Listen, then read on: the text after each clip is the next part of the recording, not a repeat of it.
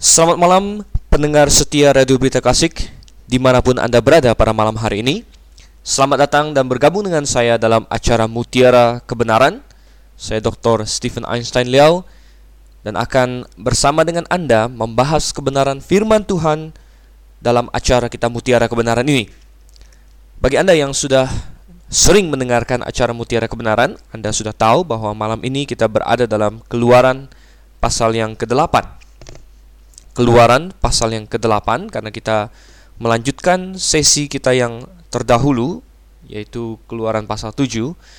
Nah, bagi Anda yang mungkin agak sedikit baru dengan acara ini, ketahuilah bahwa Radio Berita Klasik 828 berkomitmen untuk memberikan kepada Anda penjelasan Alkitab secara sistematis, secara terang, secara jelas, dan kita lakukan itu baik itu untuk perjanjian lama maupun untuk perjanjian baru.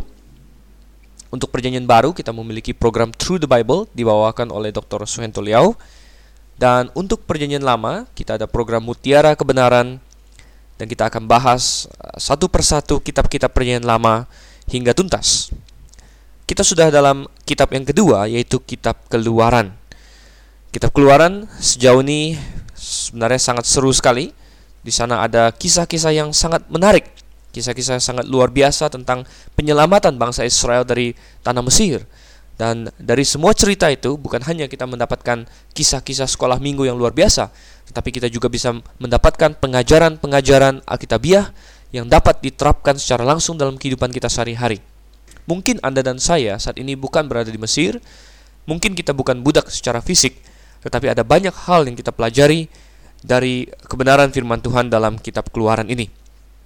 Baiklah, pendengar sekalian, mari kita eh, mulai dan sebelumnya kita akan berdoa dulu untuk minta pertolongan Tuhan. Itu adalah hal yang penting untuk kita lakukan. Mari kita uh, tundukkan kepala, kita berdoa sejenak. Ya Tuhan, Tuhan yang kami kenal dalam nama Yesus Kristus, uh, Tuhan yang mengasihi kami, mengasihi semua manusia, yang mati untuk semua manusia dan yang menyelamatkan mereka yang percaya dan beriman kepadamu. Terima kasih Tuhan untuk segenap keselamatan, segenap uh, hidup baru di dalam Engkau. Dan terima kasih untuk firman-Mu. Terima kasih Engkau telah menuliskannya, terima kasih Engkau telah memeliharakannya, sehingga kami memilikinya hari ini. Pimpin kami ya Tuhan, saat kami akan merenungkan firman-Mu itu pada malam hari ini, agar sungguh uh, kami mengerti firman-Mu itu, dan kami dapat melakukannya dalam kehidupan kami sehari-hari. Hanya di dalam nama Yesus Kristus saja kami berdoa dan mengucap syukur. Amin. Bapak Ibu Saudara yang kasih dalam Tuhan, mari kita membuka Alkitab bersama. Dalam acara ini, saya sungguh berharap Anda memiliki Alkitab untuk bersama-sama membukanya bersama saya. Memang saya akan membacakan ayat-ayat yang kita bahas, tetapi adalah sangat baik jikalau Anda juga memiliki Alkitab untuk mengeceknya ada suatu tren yang eh, berkembang di gereja-gereja zaman sekarang di mana jemaat tidak lagi dihimbau untuk membuka atau bahkan membawa Alkitab mereka. Kadang-kadang ada gereja-gereja yang menayangkan ayat-ayat di papan proyektor, Saudara. Memang ini ada beberapa keuntungan antara lain memudahkan orang yang pertama kali datang ke gereja. Tetapi saya rasa praktek-praktek ini juga ada banyak kerugiannya, antara lain orang Kristen menjadi tidak terbiasa untuk membuka Alkitab mereka. Untuk mengecek benarkah yang terpampang itu atau yang dikatakan oleh pengkhotbah sungguh-sungguh sesuai dengan apa yang tertulis di dalam Alkitab. Praktek-praktek uh, bahwa jemaat tidak lagi disuruh untuk membuka Alkitab bersama untuk merenungkan firman Tuhan itu datang dari Amerika dan negara-negara Inggris. Mengapa?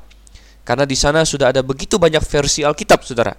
Ada versi King James Version, ada versi NIV, ada versi NASB ya, New American Standard Bible dan ada banyak sekali Alkitab dan jemaat datang mungkin membawa berbagai jenis Alkitab. Ada yang bawa King James, ada yang bawa New King James, ada yang bawa NIV, ada yang bawa RSV, ada yang bawa NASB. Jadi ketika pengkhotbah juga menggunakan Alkitab lain dan dia suruh ayo kita buka Alkitab di ayat ini, kemungkinan eh, sulit untuk mengajak misalnya jemaat untuk membacanya bersama atau bahkan ketika dibuka pun akhirnya tiap-tiap orang membaca versi yang berbeda-beda. Sehingga gereja-gereja seperti itu akhirnya merasa ah tidak usahlah mengajak jemaat membuka Alkitab lagi karena masing-masing jemaat membawa Alkitab yang berbeda-beda. Nah, ini adalah kehebatan iblis yang telah menggerogoti kekristenan sedemikian rupa dan menimbulkan banyak sekali tipe-tipe Alkitab terjemahan yang berbeda-beda, yang kacau balau uh, semuanya.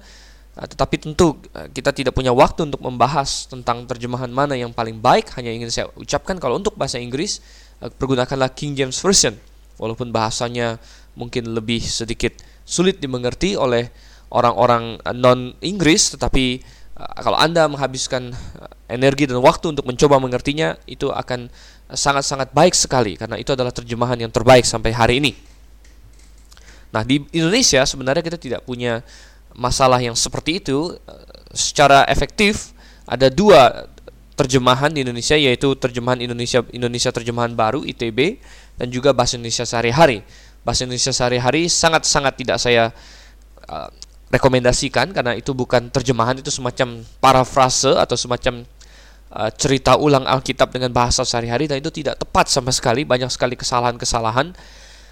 Tentu ada terjemahan-terjemahan lain ada terjemahan uh, New World itu punya saksi Yehova itu juga sangat kacau, sangat sesat dan ada banyak uh, kesalahan di dalamnya. Kemudian ada juga uh, Alkitab-Alkitab khusus yang diterjemahkan uh, seperti Alkitab Indonesia terjemahan baru tetapi semua kata Allah diganti dengan uh, Yehova. Nah, itu juga uh, tidak benar karena Allah di situ berasal dari Elohim dan bukan Yehova, tapi Tuhan yang TUHN huruf besar itu dari Yehova semuanya. Nah, jadi ada banyak uh, macam terjemahan. Saya dengar juga uh, belakangan ini ada orang yang mencoba atau grup yang mencoba menerjemahkan ke bahasa Indonesia dari King James Version atau berdasarkan TR seluruhnya dan kalau memang benar ada itu sangat bagus sekali, tapi saya sendiri uh, belum banyak mempelajari hal itu. Nah, coba kita lihat sekarang Alkitab kita. Jadi saya ajak kita untuk membuka bersama dalam Keluaran pasalnya yang ke-8, Saudara. Keluaran pasalnya yang ke-8. Dan dalam pasal ke-8 ini kita akan melihat tiga tulah lagi yang diturunkan oleh Tuhan ke tengah-tengah tanah Mesir. Kalau Anda masih ingat, eh, tulah sudah dimulai di pasal 7, yaitu ketika Firaun tetap berkeras hati. Dan menarik sekali, walaupun Tuhan sudah mengatakan di pasal 6 dan di pasal 7 awal bahwa dia akan mengeraskan hati Firaun, tetapi pada kenyataannya adalah hati Firaun sendiri yang terlebih dahulu berkeras hati. Jadi jelas bahwa Tuhan bukan mengeraskan hati Firaun melawan kehendak dia. Atau seolah-olah Firaun sebenarnya tadinya bisa saja dia menerima tapi karena Tuhan keraskan dia jadi keras. Bukan. Uh, Tuhan hanya mengikuti dan mengukuhkan Firaun pada keputusannya sendiri. Dia pertama-tama mengeraskan hatinya dan Tuhan biarkan itu dan Tuhan mengukuhkan keputusan hatinya jadi tidak benar bahwa Tuhan telah menentukan Firaun untuk hancur, bahwa Firaun bagaikan robot atau bagaikan pion dalam percaturan e, galaktik kosmik yang Tuhan permainkan demi uh, menuliskan firman-Nya atau demi orang Israel, bukan. Firaun memiliki uh, pilihan yang real dan dia memiliki pilihan yang real berarti dia bisa saja memutuskan untuk taat kepada Tuhan. Ini adalah satu poin yang penting untuk diingat Jikalau seseorang punya pilihan, maka dia harus bisa memilih A atau bisa memilih B. Kalau ada dua pilihan A dan B, tapi dia hanya boleh pilih A, itu bukan pilihan namanya. Nah, oleh karena itu saya yakin bahwa setiap orang, setiap manusia di bumi ini Tuhan berikan kehendak bebas sebagai manusia. Dia bisa memilih untuk percaya kepada Yesus Kristus atau dia bisa memilih untuk menolak Yesus Kristus. Dan itu adalah pilihan bebas. Uh, dia bukan hanya bisa memilih salah satu, dia bisa memilih kedua-duanya. Tentu dia memilih Yesus Kristus adalah dengan bantuan Roh Kudus. Kita tidak sama sekali tidak menyangkal bahwa Tuhan ikut bekerja untuk membantu dia, memampukan dia untuk memilih Yesus Kristus, tetapi Tuhan rindu untuk membantu semua orang dan Roh Kudus bekerja dalam hati seluruh dunia. Anda boleh baca Yohanes pasal 16 bahwa dia menginsafkan dunia akan dosa, akan kebenaran, akan penghakiman. Jadi Roh Kudus bekerja pada semua orang untuk membantu mereka uh, memilih Yesus Kristus, tetapi pada kenyataannya toh jauh lebih banyak yang memilih untuk menolak Yesus Kristus. Jadi Firaun memiliki pilihan dan dia uh, mengeraskan hati sehingga Tuhan menurunkan tulah demi tulah. Nah, tulah yang pertama kita sudah lihat Saudara air menjadi darah, sungai Nil. Saya sudah pernah jelaskan bahwa setiap dari tulah-tulah yang Tuhan turunkan ke tanah Mesir adalah perang pribadi antara Allah Tuhan Yehova melawan dewa-dewi Mesir. Ah, Firaun dengan pongahnya pernah menantang dan berkata, "Siapa itu Yehova? Saya tidak kenal dia," katanya. "Siapa itu Tuhan? Saya tidak kenal mengapa saya harus membiarkan umatnya pergi." Dan Tuhan ah, menganggap itu sebagai suatu tantangan dan Tuhan akan membuat Firaun mengenal dia jadi uh, tulah pertama jatuh ke tan ke sungai Nil yang uh, disembah oleh orang-orang Mesir melalui dewa Osiris mereka. Dan itu uh, dihancurkan oleh Tuhan dan air yang tadinya membawa kehidupan akhirnya membawa kematian air yang tadinya merupakan eh, sumber penghidupan mereka, di mana mereka bisa mendapatkan ikan, mendapatkan minum, sekarang menjadi sumber kematian karena berubah menjadi darah. Bahkan ikan-ikan dalamnya pun mati. Dan eh, orang-orang uh, Mesir uh, mendapatkan tan air haruslah dengan menggali-gali sumur-sumur baru. Nah, uh, sekilas tentang tulah-tulah ini perlu kita jelaskan bahwa ada 10 tulah nantinya yang akan Tuhan turunkan saudara dan 10 tulah ini bisa kita bagi menjadi empat kelompok ya. Empat kelompok. Jadi tiga pertama tiga kedua tiga ketiga dan nomor 10 satu yang terakhir yang spesial. Jadi ada empat kelompok. Uh, ada tiga kelompok yang terdiri dari tiga tulah dan ada satu tulah terakhir yang spesial. Nah tulah 1, 2, 3 itu adalah satu kelompok tulah 4, 5, 6 itu satu kelompok dan tulah 5, uh, tulah 789 itu adalah uh, kelompok lain lagi dan pembagian seperti ini sangat menarik saudara. Uh, tulah yang pertama uh, dari setiap kelompok jadi tulah 1, tulah 4 dan tulah ke-7 uh, selalu diberikan peringatan terlebih dahulu kepada Firaun dan peringatan selalu diberikan di Sungai Nil. Jadi pagi-pagi ketika Firaun ingin turun mandi di Sungai Nil, Musa mendatangi dia dan memperingatkan dia akan tulah yang akan datang. Itu adalah tulah pertama dari setiap grup. Jadi tulah pertama, tulah keempat, dan tulah ketujuh. Tulah yang kedua dari setiap grup, jadi tulah kedua, tulah kelima, dan tulah kedelapan, selalu didahului peringatan juga, tapi peringatannya uh, di istana Firaun, bukan di Sungai Nil, ya, tapi Musa dan Harun mendatangi istana atau rumah Firaun untuk memberitakan peringatan kepada dia akan tulah yang akan datang. Sedangkan tulah yang ketiga dari setiap uh, grup yaitu tulah ketiga, tulah keenam dan tulah kesembilan itu datang tanpa peringatan sama sekali tetapi langsung terjadi begitu saja. Jadi ini adalah uh, pembagian dari tulah-tulah tersebut. Nah, kalau kita perhatikan tiap grup, tiap grup uh, tulah juga menunjukkan progresivitas ya, menunjukkan semakin berat hukuman yang Tuhan berikan. Tulah uh, grup pertama, tulah 1 2 3, kita akan lihat nanti itu banyak berhubungan dengan hal-hal yang mengganggu ya mengganggu saja uh, walaupun tidak sampai mematikan. Sedangkan tulah yang keempat lima dan enam uh, itu adalah tulah-tulah yang mendatangkan banyak kerugian material saudara. Banyak kerugian material banyak kesakitan banyak kehancuran. Sedangkan tulah ketujuh delapan dan sembilan adalah tulah-tulah yang membawa kematian. Uh, kematian dan uh, kengerian yang luar biasa. Jadi kita lihat bahwa ada progresivitas dari tulah-tulah ini. Nah, kita sekarang sudah masuk kepada uh, tulahnya yang kedua. Tulah yang kedua, coba kita baca sekarang dari ayat 1 sampai ayatnya yang keempat. Berfirmanlah Tuhan kepada Musa, Pergilah menghadap Firaun dan katakan kepadanya, Beginilah firman Tuhan, Biarkanlah umatku pergi supaya mereka beribadah kepadaku. Jika engkau menolak membiarkannya pergi, maka aku akan menulahi seluruh daerahmu dengan katak Katak-katak akan mengeriap dalam sungai Nil, lalu naik dan masuk ke dalam istanamu dan kamar tidurmu, ya sampai ke dalam tempat tidurmu, ke dalam rumah pegawai-pegawaimu dan rakyatmu, bahkan ke dalam pembakaran rotimu serta ke dalam tempat adonanmu. Katak-katak itu akan naik memanjati engkau, memanjati rakyatmu dan segala pegawaimu. Eh, kita dapatkan di sini eh, Tuhan memberi peringatan setiap uh, tulah kedua dari setiap grup, jadi tulah kedua, kelima dan ke delapan selalu didahului peringatan yang disampaikan langsung kepada Firaun. Nah, di pasal 8 ayat 1 sini tidak begitu jelas di mana, tetapi kalau kita lihat tulah kelima ya, uh, dan tulah yang ke-8 jelas bahwa mereka menghadap di rumah di di istana Firaun itu sendiri begitu. Dan tulah yang kedua ini akan eh, Tuhan tujukan untuk melawan Dewi Heka dari orang-orang Mesir. Dan Anda tahu bahwa orang-orang Mesir termasuk orang yang menyembah banyak sekali binatang. Ya, mereka menganggap binatang-binatang tertentu sebagai binatang-binatang kudus.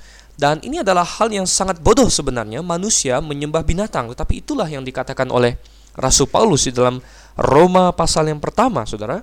Kalau kita lihat Roma pasal yang pertama dikatakan ayat yang ke-23 atau ayat 22 kita mulai mereka berbuat seolah-olah mereka penuh hikmat tetapi mereka telah menjadi bodoh mereka menggantikan kemuliaan Allah yang tidak fana dengan gambaran yang mirip dengan manusia yang fana, burung-burung, binatang-binatang yang berkaki empat, atau binatang-binatang yang menjalar. Jelas, manusia telah berlaku bodoh dengan menyembah binatang yang sebenarnya ada di bawah manusia. Binatang yang sebenarnya telah Tuhan berikan agar manusia kuasai. Ketika Tuhan menciptakan Adam dan Hawa, Tuhan memerintahkan mereka untuk berkuasa atas seluruh bumi dan tentunya binatang-binatang di atasnya. Jadi ketika manusia berbalik dan kemudian menyembahi binatang-binatang itu, oh betapa bodohnya. Manusia merasa diri berhikmat. Mesir pada waktu itu mungkin menganggap diri sebagai pusat pelajaran dunia, saudara, pusat ilmu dan teknologi, tetapi betapa bodohnya mereka. Dan Tuhan ingin menunjukkan kebodohan mereka. Tuhan menentang uh, dewa sesembahan mereka. Dan orang Mesir memang menyembah menyembah katak, saudara. Mereka punya Dewi Heka. Dewi Heka ini adalah dewi kesuburan mereka yang membantu persalinan dan lain sebagainya. Dan mereka juga punya dewa Hapi, ya. Jadi ada Dewi Heka dan Dewa Hapi dan keduanya digambarkan sebagai katak. Dan orang Mesir melalui arkeologi kita temukan bahwa mereka memiliki kuil bahkan yang khusus ditujukan untuk eh, dewa-dewi katak mereka ini. Dan kuil yang indah dan megah dibangun di kota Memphis uh, bertujuan untuk menghormati katak-katak. Dan uh, saking mereka uh, takut dan menyembah kepada katak-katak ini sehingga katak-katak suci tidak boleh mereka bunuh, Saudara. Tidak boleh mereka sakiti, tidak boleh mereka injak atau mereka makan. Oh, betapa bodohnya dan uh, akhirnya Tuhan bilang, "Oke, okay, aku akan menyerang engkau dengan dewa-dewimu sendiri." Dan Tuhan akan bilang bahwa katak akan menjadi begitu banyak dan akan masuk masuk ke rumahmu, masuk ke tempat makanmu, masuk ke tempat adonanmu, ke tempat tidurmu. Oh, satu katak mungkin tidak bisa melakukan banyak hal, tetapi kalau berjuta-juta katak, hmm, tentunya akan menjadi suatu uh, hal yang sangat menghebohkan. Tetapi sudah yang kasam Tuhan, kita melihat bahwa sebenarnya bukan hanya orang Mesir yang memiliki kebodohan seperti ini. Ada banyak bangsa di dunia yang masih belum terbuka pikirannya. Anda tahu bahwa di negara India mereka banyak menganggap uh, sapi sebagai binatang suci sehingga uh, sapi tidak berani mereka uh, bunuh. Mereka tidak makan sapi dan kalau ada sapi merintangi jalan maka mobil bisa macet sampai berkilometer-kilometer jauhnya. Oh, betapa saudara. Jadi sapi menguasai manusia, bukan manusia menguasai sapi lagi. Oh, ini adalah yang iblis inginkan, membalikkan susunan yang telah Tuhan tetapkan. Karena dia sendiri ingin membalikkan, dia ingin berkuasa atas Tuhan dan atas semua yang lain. Maka dia senang sekali membolak-balik aturan yang telah Tuhan bikin. Manusia mengatasi binatang, uh, dia balik. Oh, tidak, binatang mengatasi manusia. Karena iblis ingin mengatasi Allah, saudara. Uh, Tuhan telah tetapkan laki-laki menjadi kepala dari wanita dalam rumah tangga, di dalam uh, gereja. Uh, suami adalah kepala istri. Laki-laki uh, memegang tampuk kepemimpinan di jemaat, tetapi iblis hasut wanita-wanita uh, yang yang seperti Hawa bisa ditipu oleh dia untuk mengatakan, "Ah, untuk apa kamu tunduk? Uh, kamu hebat, kamu bisa, kamu lebih hebat dari laki-laki itu. Coba kamu yang maju, kamu jadi pemimpin. Uh, untuk apa kamu respect, hormat dengan suamimu? Uh, dia adalah orang yang bodoh, engkau lebih pintar. Ayo, engkau saja yang pimpin." Oh, iblis menghasut Saudara. Dia ingin membalikkan aturan yang telah Tuhan bikin. Mengapa? Karena dia sendiri memang ingin membalikkan aturan, dia ingin menjadi Allah ya padahal dia diciptakan sebagai malaikat yang tidak pernah bisa mencapai kepada Allah tapi dia ingin dia ingin menjadi Allah dia ingin menjadi seperti yang maha tinggi katanya dan kita lihat ya itu adalah sumber kejatuhan dia dan karena itu dia ingin agar semua ciptaan yang lain ikut memberontak dan membalik-balikan aturan Tuhan. Nah, maukah Anda ikut dalam hal itu? Nah, ada satu ayat yang sangat menarik dalam satu Korintus pasal yang ke-11. Di situ dikatakan 1 Korintus pasal yang ke-11 ya. Ayatnya uh, yang ke ayat yang ke-8 sampai yang ke-10. Saya bacakan 1 Korintus 11 ayat 8 sampai 10. Sebab laki-laki tidak berasal dari perempuan tetapi perempuan berasal dari laki-laki dan laki-laki tidak diciptakan karena perempuan tetapi perempuan diciptakan karena laki-laki. Sebab itu perempuan harus memakai tanda wibawa di kepalanya oleh karena para malaikat. Banyak orang yang bingung, eh, kenapa wanita harus memakai tanda wibawa di kepalanya? Eh, karena malaikat, Saudara. Dan apa yang dimaksud dengan tanda wibawa itu? Dalam 1 Korintus pasal 11 di situ kita berbicara mengenai uh, tudung atau kerudung ya, hiasan kepala. Katanya setiap wanita yang berdoa dengan tidak bertudung menghina kepalanya. Lalu kita dapatkan uh, di dalam ayatnya yang ke-15 ya dikatakan sebab rambut diberikan kepada perempuan untuk menjadi penudung. Jadi wanita telah Tuhan kodratkan untuk memiliki rambut yang lebih panjang daripada laki-laki. Nah, gerakan feminis hari ini tentu saja ingin merubah itu. Mereka ingin wanita kalau bisa cepak, botak dan lain sebagainya, sedangkan laki-lakinya gondrong semua.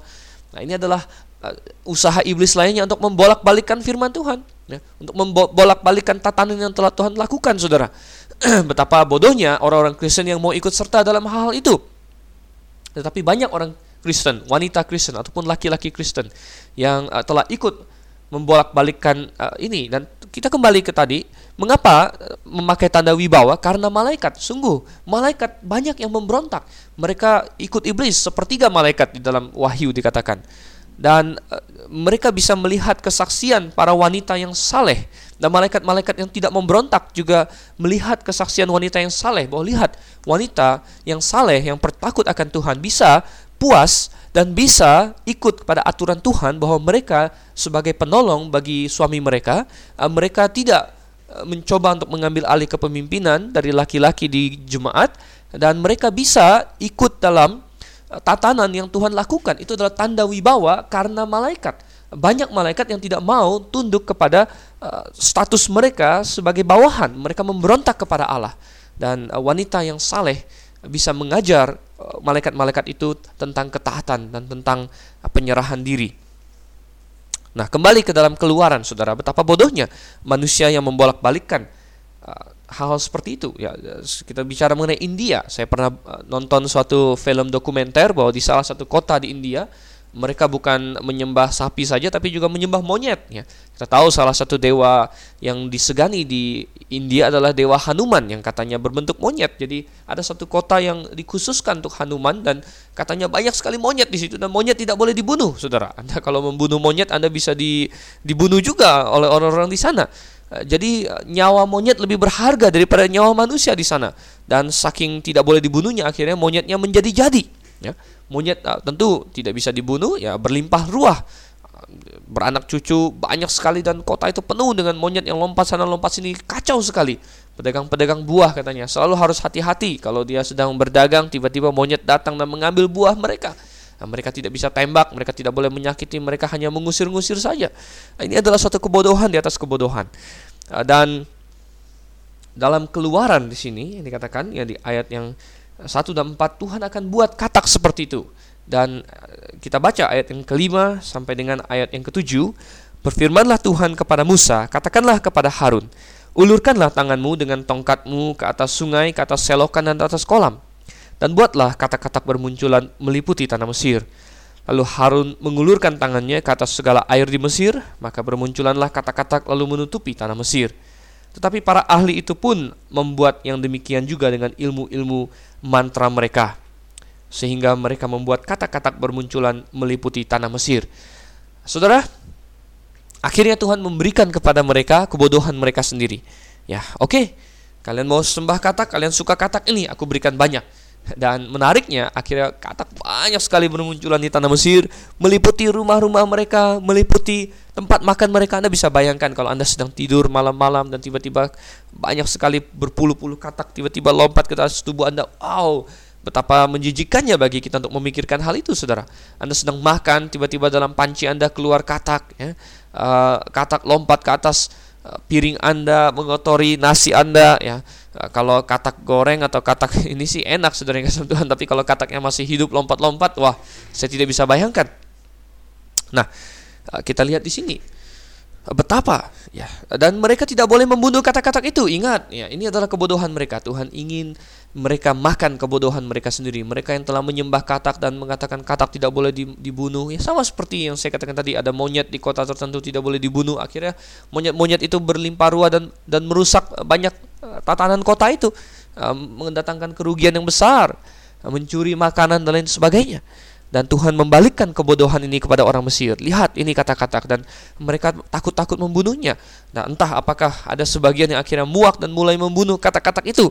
Mungkin saja intinya tulah ini membuat mereka sadar betapa bodohnya apa yang mereka lakukan untuk menyembah kata-kata ini.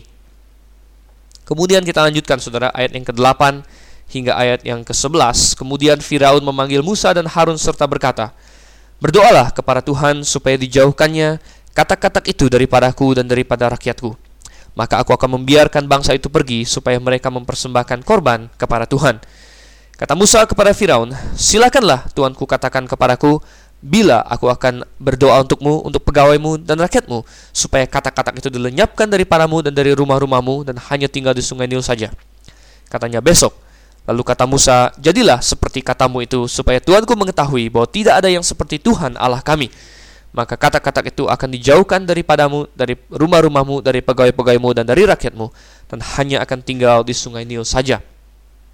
Banyaknya katak membuat Firaun uh, jerah juga. Uh, para ahli-ahli sihirnya yang kita kenal dari dua Timotius bernama Yanes dan Yambres, saudara, Eh, ternyata mencoba juga untuk meniru Tuhan dan mereka berhasil saudara. Mereka bisa membuat kata-kata muncul dan kita sudah singgung ini di sesi sebelumnya. Saya tidak ingin singgul panjang lebar lagi sesi ini tapi saya ingin ingatkan bahwa iblis bisa membuat mukjizat ahli-ahli sihir Mesir bisa membuat kata-kata bermunculan di Mesir saudara. Mereka bisa melakukan mukjizat bodohlah orang Kristen dan uh, bebalah orang-orang yang tidak mau mengerti hal ini yang selalu dengan buta dan bagaikan uh, lembu yang dicucuk hidungnya, setiap kali mendengar ada mukjizat di sini, ada mukjizat di sana, dia serta merta langsung percaya bahwa itu adalah dari Tuhan. Dia serta merta percaya, wah betapa hebatnya, wah Tuhan sedang bekerja. Belum tentu saudara, cek dulu apakah bertentangan dengan firman Tuhan atau tidak. Dan sebenarnya hari ini firman Tuhan berkata tidak ada lagi orang yang diberi kuasa untuk melakukan mukjizat. Oh, mukjizat masih banyak saudara. Saya sendiri secara pribadi saya pernah katakan bahwa saya sering saya sudah banyak mengalami mukjizat Tuhan. Kadang-kadang ah, waktu saya masih di Amerika ya kebutuhan saya mendesak dan uh, uang saya kurang tetapi ada saja cara Tuhan mencukupi kebutuhan saya. Saya anggap itu mukjizat daripadanya. Uh, bagaimana Tuhan memelihara hidup saya dari sejak kecil, Saudara. Uh, saya pernah ketabrak motor, saya pernah jatuh dari ketinggian, saya pernah tersiram air panas tetapi saya selamat dan tidak tidak cacat dan tidak uh, sakit uh, atau patah tulang atau apa lain sebagainya itu saya anggap itu adalah penyertaan Tuhan dan mujizat Tuhan yang luar biasa dalam hidup saya. Nah mungkin ada pendengar sekalian yang pernah disembuhkan dari sakit penyakit. Oh itu adalah mujizat Tuhan. Uh, mungkin ada yang pernah mengalami hal-hal lain lagi yang tidak bisa dijelaskan itu adalah mujizat Tuhan. Tetapi saya ingin katakan bahwa Tuhan tidak memberikan kuasa untuk melakukan mujizat itu kepada seorang pun ya itu adalah zaman rasul-rasul itu adalah zaman uh, ketika wahyu diturunkan. Musa punya kuasa itu dan pada zaman Musa uh, wahyu sedang diturunkan. Uh, nabi-nabi uh, memiliki kuasa itu sebagian dari mereka dan pada zaman mereka firman Tuhan diturunkan. Rasul-rasul uh, memiliki kuasa itu dan pada zaman mereka firman Tuhan diturunkan. Jadi kita melihat uh, mukjizat yang dari Tuhan ya. Kita sudah bahas itu 2 Korintus 12 ayat 12. Itulah tanda rasul Saudara Tanda rasul artinya orang Kristen biasa tidak memiliki kuasa itu. Dan uh, kalau ada orang yang hari ini bilang saya punya kuasa melakukan mujizat ini mujizat itu, saya katakan bahwa itu bertentangan dengan firman Tuhan. Itu adalah sesuatu yang tidak pernah Tuhan tuliskan dalam firman-Nya. Dan uh, berhati-hatilah karena iblis pun bisa membuat mukjizat, Saudara. Tetapi mukjizat iblis tentunya tidak bisa mengalahkan mukjizat Tuhan dan dia tidak bisa menentang uh, kuasa Tuhan. Oleh karena itu, uh, para ahli-ahli Mesir, ahli-ahli magic di Mesir ini hanya bisa menambah susah saja. Mereka berhasil meniru Musa uh, dalam proporsi tertentu tentunya. Mereka bisa mendatangkan kata tapi mereka tidak berkuasa untuk menghilangkan kata-kata itu sehingga bantuan mereka sama sekali tidak tidak dirasakan oleh Firaun. Ini hanya semacam adu gengsi saja. Kamu bisa, saya bisa, tapi ternyata malah tambah menyusahkan orang Mesir karena kata-kata itu semakin berjubel tentunya. Dan akhirnya Firaun mengalah. Dia berkata, "Oke, oke, oke," katanya. "Berdoalah kepada Tuhan." Nah, rupanya Firaun juga tahu bahwa doa memiliki kuasa, Saudara. Dia memohon kepada Musa untuk berdoa kepadanya. Dia mulai mengakui uh, Tuhan ini. Dia mulai kenal siapa Tuhan ini. Uh, uh, tolong berdoa kepada Tuhan dan Musa, ya jelas Musa berada dalam posisi yang menang di sini dan dia mulai ingin menunjukkan kepada Firaun bahwa ini bukan suatu kebetulan bahwa kata-kata ini dia tahu Firaun ini orangnya keras hati. Kalau misalnya tidak di, direncanakan dengan matang, bisa saja setelah kata-kata itu pergi, Firaun akan berpikir bahwa ada suatu fenomena alam saja yang terjadi, bahwa ini adalah siklus tahunan atau siklus 10 tahunan, bahwa kata-kata bermunculan dengan sedemikian banyak. Oleh karena itu Musa ingin menunjukkan bahwa sungguh kuasa Tuhan yang melakukannya. Dia dia tanya kepada Firaun, kapan kamu mau kata-kata ini hilang? Kapan? Ya. Dan uh, kapan ini dan kalau terjadi persis seperti yang diminta maka akan merupakan bukti yang tak terbantahkan bahwa sungguh Tuhanlah yang mengerjakan semua itu dan akhirnya Firaun minta besok katanya uh, besok nah, kita baca sekarang ayat yang ke-12 sampai ayat yang ke-15 Lalu Musa dan Harun keluar meninggalkan Firaun dan Musa berseru kepada Tuhan karena kata-kata yang didatangkannya kepada Firaun. Dan Tuhan melakukan seperti yang dikatakan Musa, sehingga kata-kata itu mati lenyap dari rumah, dari halaman, dan dari ladang. Dikumpulkan oranglah bangkai-bangkainya bertumpuk-tumpuk, sehingga tanah itu berbau busuk. Tetapi ketika Firaun melihat bahwa telah terasa kelegaan, ia tetap berkeras hati dan tidak mau mendengarkan mereka keduanya, seperti yang telah difirmankan Tuhan. Kita melihat bagaimana Musa, seorang yang hebat sekalipun, tetap berdoa kepada Tuhan. Musa tidak bertindak sendirian, Musa tidak lari dan langsung mengklaim ini itu tapi dia berdoa kepada Tuhan dan Tuhan mendengarkan doanya saudara uh, Musa berdoa untuk Firaun dan Tuhan mendengarkan doanya itu dan akhirnya kata-kata itu hilang mati semuanya nah, ini merupakan uh, cara Tuhan untuk bekerja dan ayat ke-15 dikatakan Firaun melihat bahwa telah terasa kelegaan ia tetap berkeras hati ini adalah kali keempat dikatakan bahwa Firaun mengeraskan hati atau hati Firaun berkeras. Yang pertama ada dalam pasal 7 ayat yang ke-13, yang kedua pasal 7 ayat 14, yang ketiga pasal 7 ayat 22 dan ini adalah yang keempat dikatakan. Pasal 7 eh, pasal 8 ayat yang ke-15. Ia tetap berkeras hati. Jadi Firaun mengeraskan hatinya. Tuhan memberi kelegaan, Firaun mengeraskan hatinya. Oh saudara, dia menyia-nyiakan anugerah Tuhan, menyia-nyiakan eh, kasih karunia Tuhan Apakah Anda juga menyia-nyiakan kasih karunia Tuhan? Saudara, satu-satunya alasan dunia saat ini belum dihanguskan oleh Tuhan seperti Sodom dan Gomora adalah karena kasih karunia dan belas kasihan Tuhan. Dia masih ingin menyelamatkan barang siapa yang ingin percaya kepadanya. Uh, karena kejahatan dunia sekarang ini sudah sama bahkan mungkin melebihi Sodom dan Gomora. Gerakan homoseksual sudah semakin meningkat. Kita melihat ya, pembunuhan orang-orang tak bersalah, uh, pemutarbalikan kebenaran, dan banyak sekali hal seperti itu terjadi di mana-mana. Baik. Sekarang kita lanjutkan kepada tulah yang ketiga. Coba kita baca ayat yang ke-16 sekarang sampai ayatnya yang ke-19. Ayat 16 sampai ayat 19. Berfirmanlah Tuhan kepada Musa, katakanlah kepada Harun, ulurkanlah tongkatmu dan pukulkanlah itu ke debu tanah, maka debu itu akan menjadi nyamuk di seluruh tanah Mesir. Lalu mereka berbuat demikian. Harun mengulurkan tangannya dengan tongkatnya dan memukulkannya ke debu tanah, maka nyamuk-nyamuk itu hinggap pada manusia dan pada binatang. Segala debu tanah menjadi nyamuk di seluruh tanah Mesir. Para ahli itu pun membuat yang demikian juga dengan ilmu-ilmu mantranya untuk mengadakan nyamuk-nyamuk, tetapi mereka tidak dapat. Demikianlah nyamuk-nyamuk itu hinggap pada manusia dan pada binatang. Lalu berkatalah para ahli itu kepada Firaun, inilah tangan Allah. Tetapi hati Firaun berkeras dan ia tidak mau mendengarkan mereka seperti yang telah difirmankan Tuhan. Jelas sekali di sini, uh, tulah yang ketiga Tuhan mulai dan seperti yang sudah kita bahas, uh, tulah ketiga dari setiap grup. Jadi ada tiga grup, grup pertama 1, 2, 3, grup kedua 4, 5, 6, grup ketiga 7, 8, 9, dan tulah ketiga dari masing-masing grup, jadi tulah ketiga, keenam, dan kesembilan, itu Tuhan laksanakan tanpa peringatan, tapi langsung saja. Firaun mengeraskan hati di sini, di pasal yang ke-8 ayat 1 sampai 15 dia bilang aku akan lepaskan katanya. Aku akan lepaskan, aku akan membiarkan, tapi nyatanya dia tidak membiarkan bangsa itu pergi. Jadi Firaun bertindak seperti banyak politisi, banyak politikus ya yang bicaranya begini tapi tindakannya berbeda. Tapi bukan hanya politikus, tapi banyak manusia di muka bumi ini bicara A berlaku B. Uh, mereka uh, berbalik arah, mereka tidak konsisten dengan kata-kata mereka sendiri dan ini adalah kekejian bagi Tuhan, Saudara.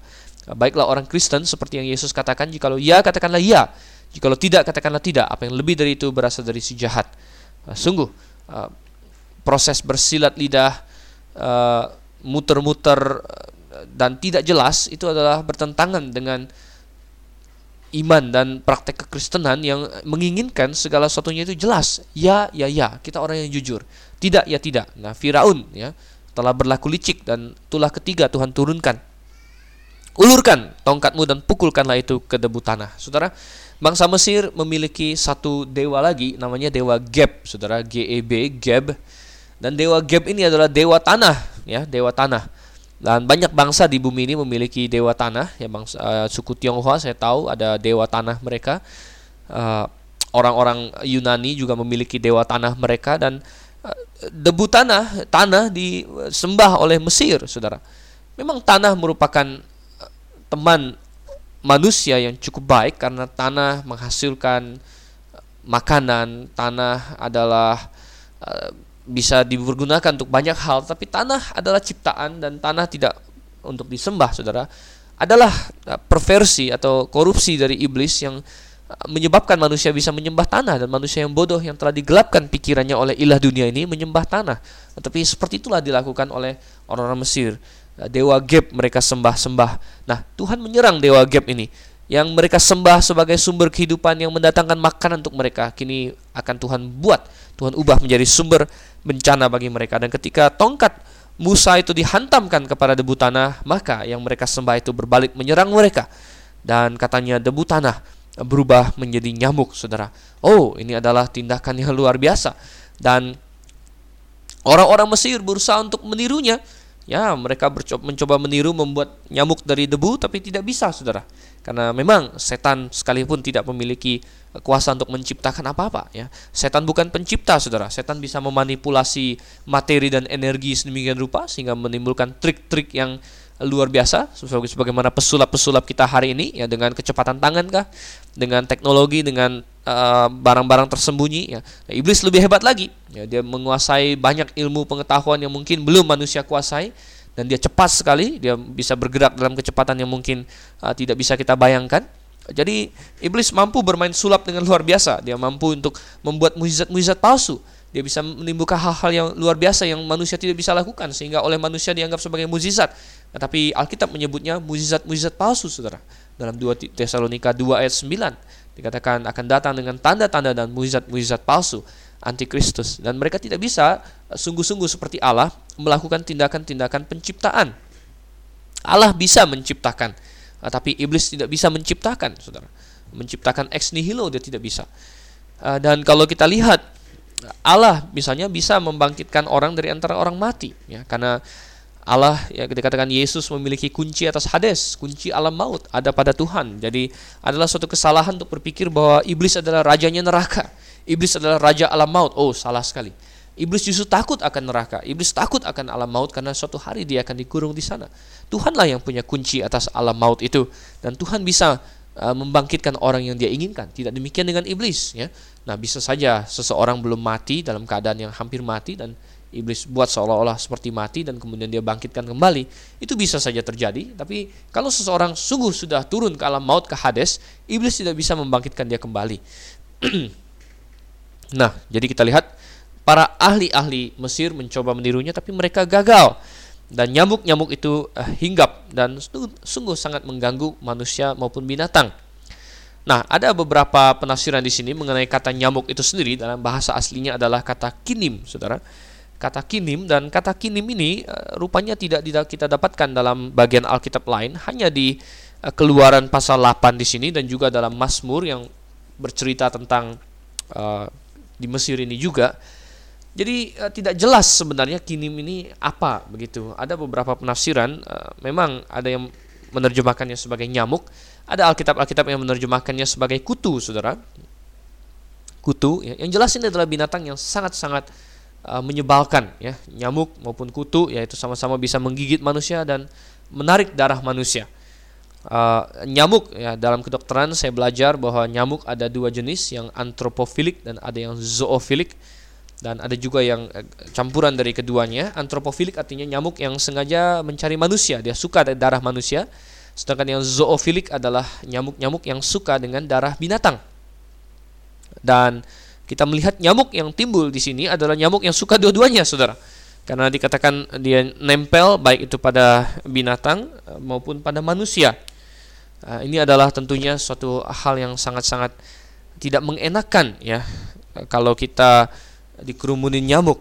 Waktu itu tentunya ya nyamuk juga masih merupakan faktor penyakit. Kita tahu ada banyak penyakit yang mematikan di dunia dibawa oleh nyamuk. Uh, malaria, ya, kemudian demam berdarah adalah dua penyakit utama malaria bahkan masih dianggap sebagai pembunuh yang besar terutama di daerah-daerah yang endemik malaria seperti Afrika, kemudian di Irian Jaya ya, di Papua, di bagian-bagian Kalimantan dan Sumatera. Uh, malaria masih uh, sangat mengganggu kesehatan manusia walaupun dengan kemajuan teknologi antibiotik dan lain sebagainya. Demam berdarah kita tahu juga adalah penyakit yang berbahaya. Nah, belum lagi penyakit-penyakit lain seperti kaki gajah, filariasis uh, dan yang lain-lain lagi, Saudara nyamuk uh, sungguh merupakan hal yang mengganggu manusia dan uh, Tuhan ingin memperlihatkan apa dewa yang kalian sembah dewa Geb ini. Aku akan buat dia melawan kalian. Tetapi kita baca di ayat yang ke-19 hati Firaun berkeras walaupun para ahli-ahli dia telah mengaku oh inilah tangan Allah katanya. Mereka mengaku Saudara. Yanes dan Yambres tidak bisa untuk meniru dan mereka mengaku oh ini tangan Allah tetapi rupanya Firaun tidak seyakin itu dan dia tetap mengeraskan hatinya tidak kita baca bahwa Firaun meminta agar tulah ini dihentikan ya kemungkinan bahwa tulah ini mungkin hanya berlangsung sekian lama kita tidak baca Firaun mencoba berkompromi dengan orang Israel atau meminta agar tulah itu dihentikan tetapi dia membiarkannya lalu begitu saja dia mengeraskan hati saudara Ya mungkin Firaun enak ditata, eh, nyamuk-nyamuknya mungkin dipukul-pukulin oleh pegawai-pegawainya, tapi rakyatnya menderita. Nah, kita lanjutkan sekarang ke tulah yang keempat, Saudara. Tulah yang keempat kita masuk kelompok yang kedua, yaitu tulah 4, 5 dan 6. Tulah yang keempat. Kita baca sekarang ayat yang ke-20 hingga ayat yang ke-24. Ayat 20 hingga 24. Berfirmanlah Tuhan kepada Musa, Bangunlah pagi-pagi dan berdirilah menantikan Firaun. Pada waktu biasanya ia keluar ke sungai dan katakanlah kepadanya, beginilah firman Tuhan. Biarkanlah umatku pergi supaya mereka beribadah kepadaku. Sebab jika engkau tidak membiarkan umatku itu pergi, maka aku akan melepaskan pikat terhadap engkau, terhadap pegawai-pegawaimu, rakyatmu, dan rumah-rumahmu, sehingga rumah-rumah orang Mesir, bahkan tanah di mana mereka berdiri akan penuh dengan pikat. Tetapi pada hari ini, uh, sorry pada hari itu aku akan mengecualikan tanah Goshen di mana umatku tinggal sehingga di sana tidak ada terdapat pikat supaya engkau mengetahui bahwa aku Tuhan ada di negeri ini. Sebab aku akan mengadakan perbedaan antara umatku dan bangsamu, besok tanda mujizat ini akan terjadi. Tuhan berbuat demikian, maka datanglah banyak-banyak pikat ke dalam istana Firaun dan ke dalam rumah pegawai-pegawainya dan ke seluruh tanah Mesir. Negeri itu menderita karena pikat itu. Segera Tuhan memberi peringatan selanjutnya kepada Firaun dan pada tulah yang keempat kembali Musa menemui Firaun pagi-pagi katanya. Dan di sungai Nil di mana Firaun biasanya mandi pagi. Tuhan memberi peringatan kepada dia, kamu harus membiarkan umatku pergi. Oh, betapa Tuhan adalah Tuhan yang penuh kasih, Saudara. Uh, kita melihat 10 tulah diberikan kepada Firaun dan 10 tulah berarti minimal ke 10 kesempatan bagi Firaun untuk bertobat. Ayo, lepaskan umatku, Tuhan memerintahkan kepada Firaun. Dan Tuhan mengancamkan tulah yang berikutnya, katanya, Jikalau tidak, aku akan melepaskan pikat terhadap engkau. Pikat, saudara. Di dalam bahasa Indonesia, di sini judulnya lalat pikat. Ya. Dan kita berpikir tentang lalat. Mungkin ada orang yang bertanya, lalat itu apa yang berbahaya dari lalat? Lalat memang mengesalkan, tapi tidak berbahaya mungkin dia bikin kita jijik ya mungkin dia tapi uh, sebenarnya lalat banyak yang berbahaya mungkin kita di Indonesia hanya kenal lalat-lalat di daerah kita yang relatif tidak berbahaya walaupun sering mendatangkan penyakit dan uh, kakinya yang kotor yang telah hinggap ke sampah dan sebagainya kalau sampai hinggap ke makanan kita tentunya bisa membuat kita sakit. Tetapi lalat-lalat daerah Afrika itu berbeda ya. Lalat ada lalat CC ya yang bahkan mengisap darah manusia terutama di bagian kaki dan darah hewan. Dan oleh karena itulah eh, hewan-hewan banyak yang seperti sapi, kerbau dan lain-lainnya mereka punya ekor yang mereka kibas-kibaskan terus ke tubuh mereka untuk mengusir lalat-lalat itu. Karena lalat-lalat itu bukan sekedar numpang uh, numpang istirahat di tubuh mereka tapi mereka menusuk mereka, uh, menghisap darah mereka dan sering kali dengan cara demikian menularkan penyakit antraks kulit kepada binatang maupun kepada manusia. Tetapi bahasa asli di sini adalah arof, saudara. Kata untuk pikat di sini dalam bahasa Ibraninya adalah kata arof dan kata arof ini memang sulit kita identifikasi juga sama seperti kinim tadi untuk nyamuk. Kata arof ini bisa mengacu kepada serangga, serangga tertentu. Jadi bukan harus uh, bukan harus lalat pikat atau lalat, saudara. Dan ada banyak orang yang menafsirkan bahwa arof ini mengacu kepada sejenis kumbang karena orang Mesir ada menyembah kumbang dan mereka punya dewa kumbang yang bernama dewa Kef, Kepara, saudara. Jadi uh, kalau itu benar, maka ini adalah serangan Tuhan terhadap dewa yang mereka sembah, dewa Kefara, dewa serangga mereka. Oh, dewa kumbang, yang kasam Tuhan. Eh, betapa bodohnya manusia menyembah hal-hal seperti itu. Tapi itulah, orang yang sudah berada di luar Tuhan, mereka kehilangan hikmat mereka. Eh, bahkan Lucifer sendiri. Ya, coba kita baca di dalam Yehezkiel, pasalnya yang ke-28, ayatnya yang ke-17 ini berbicara mengenai Raja Tirus, tetapi bukan Raja Tirus yang manusia, tetapi pribadi atau sosok yang berada di balik Raja Tirus yaitu Lucifer. Yeskia 28 ayat 17, engkau sombong karena kecantikanmu, hikmatmu kau musnahkan demi semarakmu. Jadi Lucifer yang berhikmat sekalipun ketika dia jatuh dalam dosa, dia uh, merusakkan hikmatnya. Tentu dia masih sangat pintar, tapi dia menjadi bodoh dengan Antara lain, dia merasa bahwa dia bisa mengalahkan Tuhan itu adalah kebodohan yang luar biasa, saudara. Mengapa seorang ciptaan bisa mengalahkan pencipta? Itu adalah hal yang tidak mungkin. Coba kita lihat lagi. Selanjutnya, kembali ke dalam keluaran pasal yang ke-8. Jadi Tuhan akan melepaskan arof-arof ini yang diterjemahkan pikat ya, yang bisa juga berarti suatu semacam serangga kumbang yang menggigiti manusia tentunya itu akan membawa kesakitan dan kerusakan dan kalau banyak sekali mungkin bisa membawa kematian. Dan akhirnya datanglah pikat-pikat itu kepada uh, seluruh tanah Mesir dan uh, mereka memenuhi tanah Mesir itu. Satu hal yang Tuhan mulai lakukan mulai dari tulah yang keempat ini adalah bahwa eh, Tuhan mulai mengecualikan tanah Goshen. Tuhan mulai membuat perbedaan antara orang Israel dengan orang Mesir, saudara. Tuhan nyatakan ini secara tegas kepada Firaun. Coba kamu perhatikan nanti di tanah Goshen tidak akan ada pikat. Dan Tuhan mulai melakukan ini agar Firaun semakin yakin. Tuhan ingin meyakinkan Firaun, ingin melembutkan hati dia.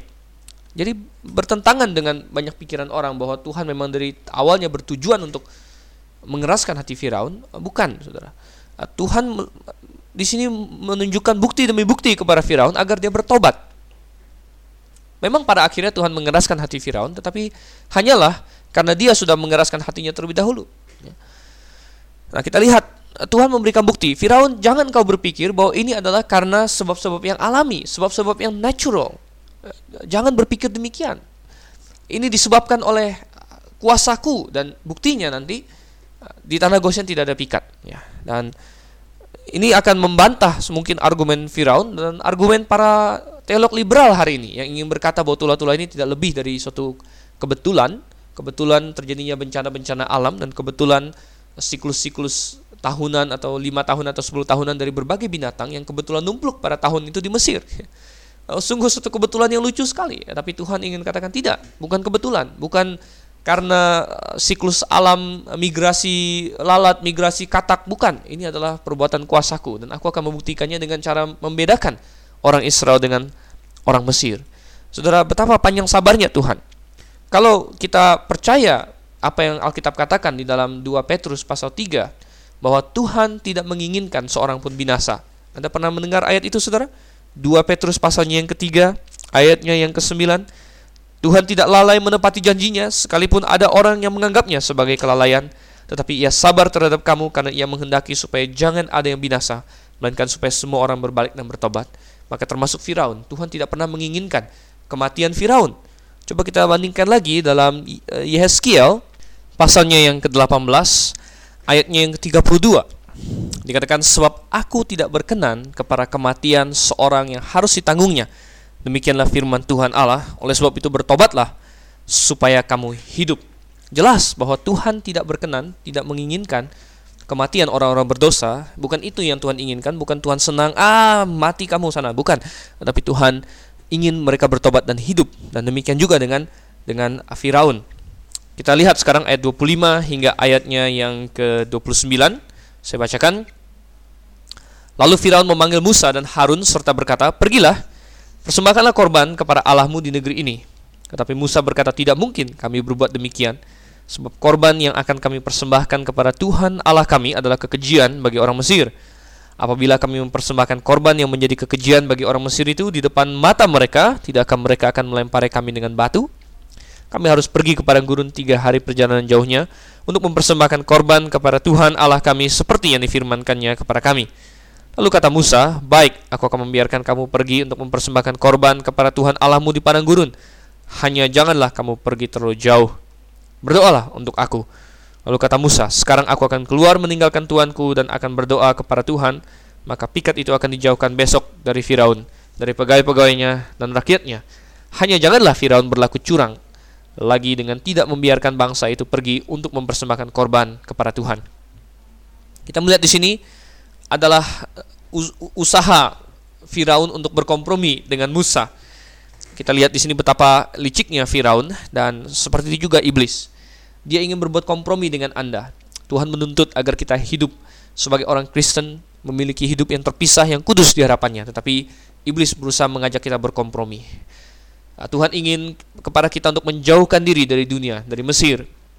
Pergilah, keluarlah dari sana. Tiga hari perjalanan jauhnya untuk beribadah kepadaku. Tetapi uh, Firaun di sini berkata, jangan persembahkanlah korban di sini di Mesir saja. Saudara, iblis juga berkata seperti itu kepada kita setiap saat. Jangan engkau meninggalkan dunia ini. Engkau tetap bisa berbakti kepada Tuhan sekaligus berbakti kepada dunia ini. Engkau bisa menyenangkan Tuhan sekaligus tetap bersahabat dengan dunia ini. Oh, saudara, Tuhan katakan tidak bisa. Yakobus 4 ayat 4 dikatakan, "Oh, tidak tahukah engkau bahwa persahabatan dengan dunia adalah permusuhan dengan Allah?" Saudara, sungguh kita harus memilih salah satu dan Musa tidak masuk dalam jebakan di sini. Tidak bisa katanya. Kami harus pergi tiga hari perjalanan jauhnya seperti firman Tuhan. Karena apa yang kami lakukan adalah hal yang menjijikkan bagi orang dunia dan hal yang dilakukan oleh orang dunia adalah menjijikkan bagi kami. Uh, sungguh saudara, Anda tidak bisa uh, hidup beribadah kepada Tuhan sekaligus masuk dalam lumpur dosa dunia. Uh, saya katakan bahwa orang Kristen yang tidak mencoba untuk hidup terpisah dari dunia ini, dia akan terpengaruh oleh dunia. Dia yang mereka yang mendengarkan musik-musik dunia, musik-musik rock and roll, musik rap, blues, jazz dan lain-lain sebagainya, mereka akan terpengaruh oleh filosofi dunia. Mereka yang tidak selektif dalam menonton film-film entertainment dunia, Bagaimana film-film Hollywood mengajarkan seks bebas, mengajarkan kekerasan, mengajarkan uh, selingkuh, uh, mengajarkan kata-kata kotor, membuat lucon atas hal-hal yang seksual dan lain sebagainya. Itu akan mempengaruhi orang. Tidak heran manusia yang menonton hal itu semakin banyak bercerai, semakin banyak pertengkaran rumah tangga dan lain sebagainya. Oh, mereka yang ke bioskop saudara yang kasih Tuhan yang tidak menjaga kesaksian mereka, uh, yang yang mengidentifikasikan mereka dengan dunia ini. Oh, mereka tidak bisa yang kasih dalam Tuhan. Mereka pasti akan terseret oleh dunia ini. Kemudian kita lihat akhirnya karena kompromi itu tidak berhasil, dengan lemah Firaun mencoba masih ingin mempengaruhi orang orang Israel dan Musa dengan berkata, "Oke, okay, oke, okay, oke, okay, saya biarkan kamu pergi." Kemudian kalau kita lihat di ayatnya yang ke-28, hanya janganlah kamu pergi terlalu jauh. Ketika kita ngotot untuk kita bekerja bagi Tuhan, kita ngotot untuk hidup kudus bagi Tuhan, Akhirnya iblis datang dan berkata, jangan terlalu jauh, jangan terlalu jauh, jangan terlalu fanatik, jangan menjadi seperti orang fundamental yang ingin melakukan semua kata-kata Alkitab. Ah masa sih ya wanita tidak boleh tidak boleh um, berkhotbah? Ah masa sih baptisan harus uh, selam? Ya oh banyak yang lain bisa. Jangan terlalu jauh, jangan terlalu jangan ikutlah fashion dunia. Orang lain kalau ke pantai pakai bikini, pakailah bikini, nggak apa-apa kan di pantai. Uh, lihat banyak teman-teman lakimu gondrong pakai anting. Cobalah ikut. Jangan terlalu jauh. Jangan terlalu uh, fanatik dengan dengan Alkitab. Jangan terlalu sering ke gereja ya. Satu kali uh, satu minggu cukup. Atau kalau bisa bahkan ya jangan jangan tiap minggu lah. Jangan ntar anda dikira sebagai pendeta. Saudara, kata-kata seperti ini ditujukan untuk melemahkan orang-orang Kristen. Jangan terlalu jauh, jangan terlalu rajin, jangan terlalu banyak kasih persembahan, jangan terlalu sering ke gereja. Apa? Uh, gembala sidang menyuruh-nyuruh Anda datang hari Rabu malam untuk kebaktian doa. Oh, tidak usah itu. Uh, jangan terlalu sering. Saudara, Firaun berkata, "Jangan pergi terlalu jauh." Uh, maukah Anda jatuh kepada kompromi yang sama? Nah, Musa tidak mau jatuh kepada kompromi yang sama dan dia berkata, Pokoknya kami harus pergi. Nah, akhirnya Firaun karena beratnya tekanan pikat-pikat itu berjanji untuk melepaskan mereka. Tentu janjinya itu akan dia langgar nantinya karena dia berjanji palsu, Saudara. Tetapi Musa di sini berkata, hendaknya Firaun jangan berlaku curang. Ayat yang 30 dan 32 sampai 32. Sesudah itu keluarlah Musa meninggalkan Firaun lalu berdoa kepada Tuhan dan Tuhan membuat seperti yang dikatakan Musa. Pikat itu dijauhkannya dari Firaun dari pegawai-pegawainya dan rakyatnya, seekor pun tidak ada yang tinggal. Tapi sekali ini pun Firaun tetap berkeras hati. Ia tidak membiarkan bangsa itu pergi. Sampai dengan tulah yang keempat kita masih lihat adalah Firaun yang berkeras hati, Firaun yang berkeras hati, Firaun yang berkeras hati. Kita belum temukan dari tulah ke satu sampai tulah keempat bahwa Tuhan mengeraskan hati Firaun. Selalu dikatakan Firaun yang berkeras hati. Dan ini menunjukkan bahwa memang Tuhan tidak pernah mengeraskan hati Firaun bertentangan dengan kehendaknya, tetapi Tuhan mengeraskan hati Firaun hanyalah untuk mengukuhkan keputusan yang telah dibuat oleh Firaun. Dan baiklah ini kita camkan dengan sebaik-baiknya. Saudara, kita sudah sampai kepada tulah yang kelima di pasal 9 kita akan bahas di sesi yang akan datang. Nantikan tentu terus ya.